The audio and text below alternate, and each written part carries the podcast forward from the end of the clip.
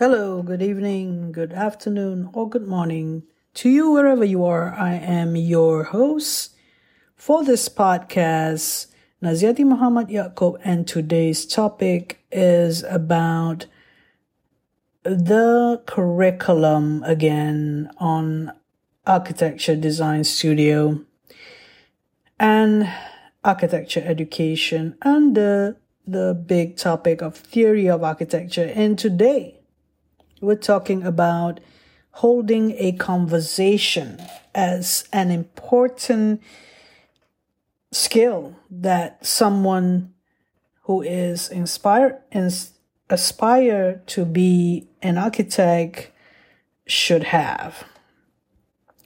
Now, we have been talking about this in the Clubhouse event, School of Architecture, and one of the protagonists, uh, Huat Lim, discussed about the point that um, is to him very important that we need to realize is happening to Malaysian schools of architecture um, that the studio subject or the studio project is separated or not or disconnected to other modules such as maybe theory um, structure, environmental sustainability, and other subjects that is happening at that particular semester or year. Well, you know, students they they have to go through they they register for all the subjects. They have a total of say 18 credits and the studio subject has about 10 credits and the other three or four modules that make up that semester could be separated in terms of learning from the studio subject. Or it can be embedded in it. So, um, the idea that in one semester you learn more of theory, another se- semester you learn more of environmental science and sustainability, another uh, studio is more of the urban, and so on.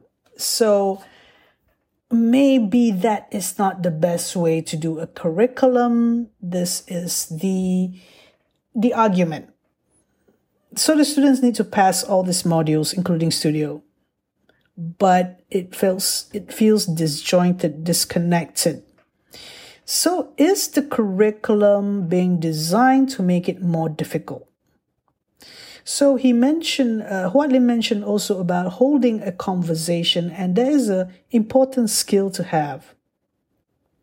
We just had our architectural studio workshop, and we we listened to uh, Taylor's University and University of Malaya students debating on a topic, and one of the educator educator um, gave a review that for a debater, they should understand the theory and then debate and use examples. So that is is like something that a debater should be able to do. And um, so this is to do with a, a debate, a debater of any subject. We're not talking about a designer, or an architectural graduate here. We're talking about any debater. So, but what about the architect? Why do why is this important that there is a theory behind whatever they say? Because in holding a conversation, when when you're able to theorize and just say you need to hold a conversation for half an hour in the future there is a client and you are taking that client out for dinner and you want to impress the client in a way so that he would um he would appoint your company to be the company that will design for him. And at this dinner he talks about politics and you you just don't know about politics. So you can't have a conversation with a client. You don't have any opinion. You have you don't have any debate. You don't have any theory. You don't have anything to say. So the client would think that this person who has no opinion is going to be be de- dealing with I don't know how many million um, is the cost of the project, but that is something. That is something that that someone values in their client. Obviously, there are commercial clients. Sorry, the value in their consultant. Their consultant should be able to hold a conversation. This is a thing that people might be struggling when they to convince other people when they set out after they graduate that they can't look someone in the eye and hold a conversation. So that that is suspected by some employers that that sets apart there are many graduates and this particular graduate sets is set apart from the other graduates is worth taking in to be your employee because they can actually hold a conversation all of them can draw, but this person that they interview can hold a conversation. So, how does this person go about being able to do so? Now, you know, uh, architecture education or the education or whatever it is, if you're going to come out to be a professional in particular, and as an architect, there's a certain expectation of what an architect should be like um, you know, uh, there are these things that we call expectations of another person, and it's never too early to be to to have the skills. And right there, we see our students be able to debate, and they're going to the third year and they would be just 21 years old, but they're able to argue. If they are able to argue and be more convincing like that, they would go far. And there's one skills already that they have. So we ask again the question Is the ability of holding a conversation a prerequisite or an important component of being an architect? We ask that again, and the the argument that we put forth is that it is important. And the way we educate our students, the way we give them confidence, the and try to make it the best learning experience that they could have would come to that, would come to the point where they are over and over again, they debate about, they have an opinion about architecture or what they are doing with their projects. So, the younger they are, the quicker they learn because there is something new for them and the if they learn the right thing earlier on, they would gain confidence because that is the right thing. They're not confused, but and soon when they reach the um, third year or the fourth year, they they could explore even much more depth in their study and the skills that they have. You know, when I think about students, it's just confidence, really. Some of them may already have it when they entered university from from um, school. Maybe they have this confidence from um, parenting or from their families, but everyone have a fair deal when they enter university that they could have a chance to be good in theory and be able to debate, have an opinion, and carry on a conversation using examples. So I would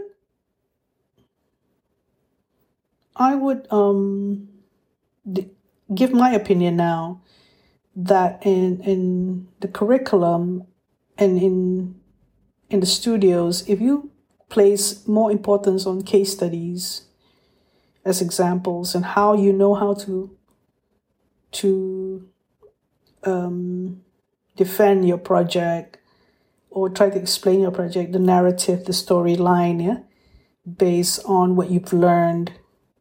And you could actually have that eye or the observational skills of using case studies, and you don't take any examples as a good example. You're more critical, and this skill would be very good for you to actually develop and go forth in the next round. So that's just one point that we debated or we discussed in the clubhouse room. That's just one point. We haven't gone into many other points.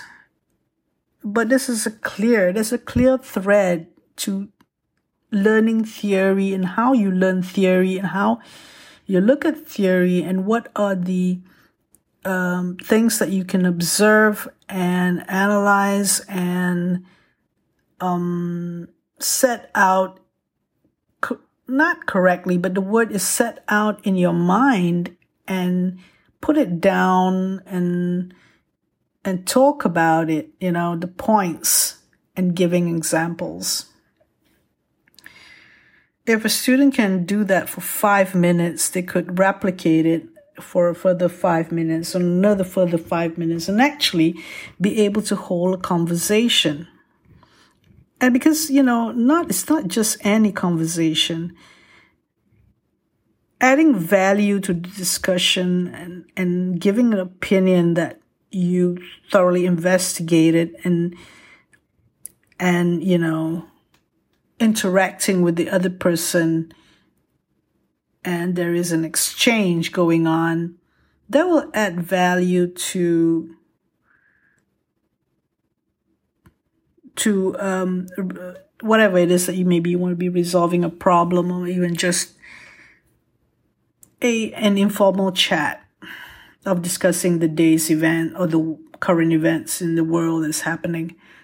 Like COVID-19 pandemic effect to architects, for example, what is your opinion on that? So, students of architecture does whatever they do and they have that level of confidence or that level of understanding. So the lecturer would need to listen and would ask back, you know, what do you mean by that? And then, and maybe give them tips or advice on how to expand on it or what to read and what to look for. So this is the whole idea of teach uh, of creating a learning environment. Uh, sort of shunned away from the word teacher or lecturer. I'm going veering more to the word coach and mentoring.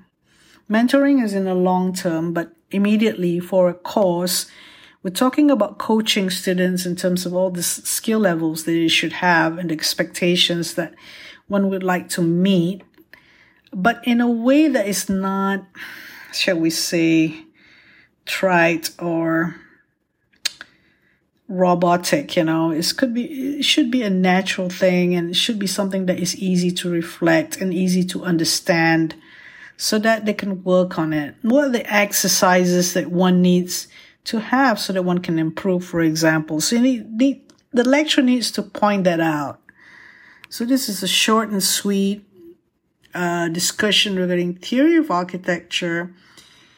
Just one point that we discussed today, holding a conversation. And I thank Huat Lim for pointing that out in the clubhouse room, School of Architecture. And there will be another discussion where a student is going to do that. Hold a conversation because people are not going to see the, his drawing people are going to listen to him talking about his design thesis that he did recently. He's graduated, so there's no pressure. And see you in the School of Architecture Clubhouse room soon. Thank you very much for listening to this podcast and see you in another podcast too.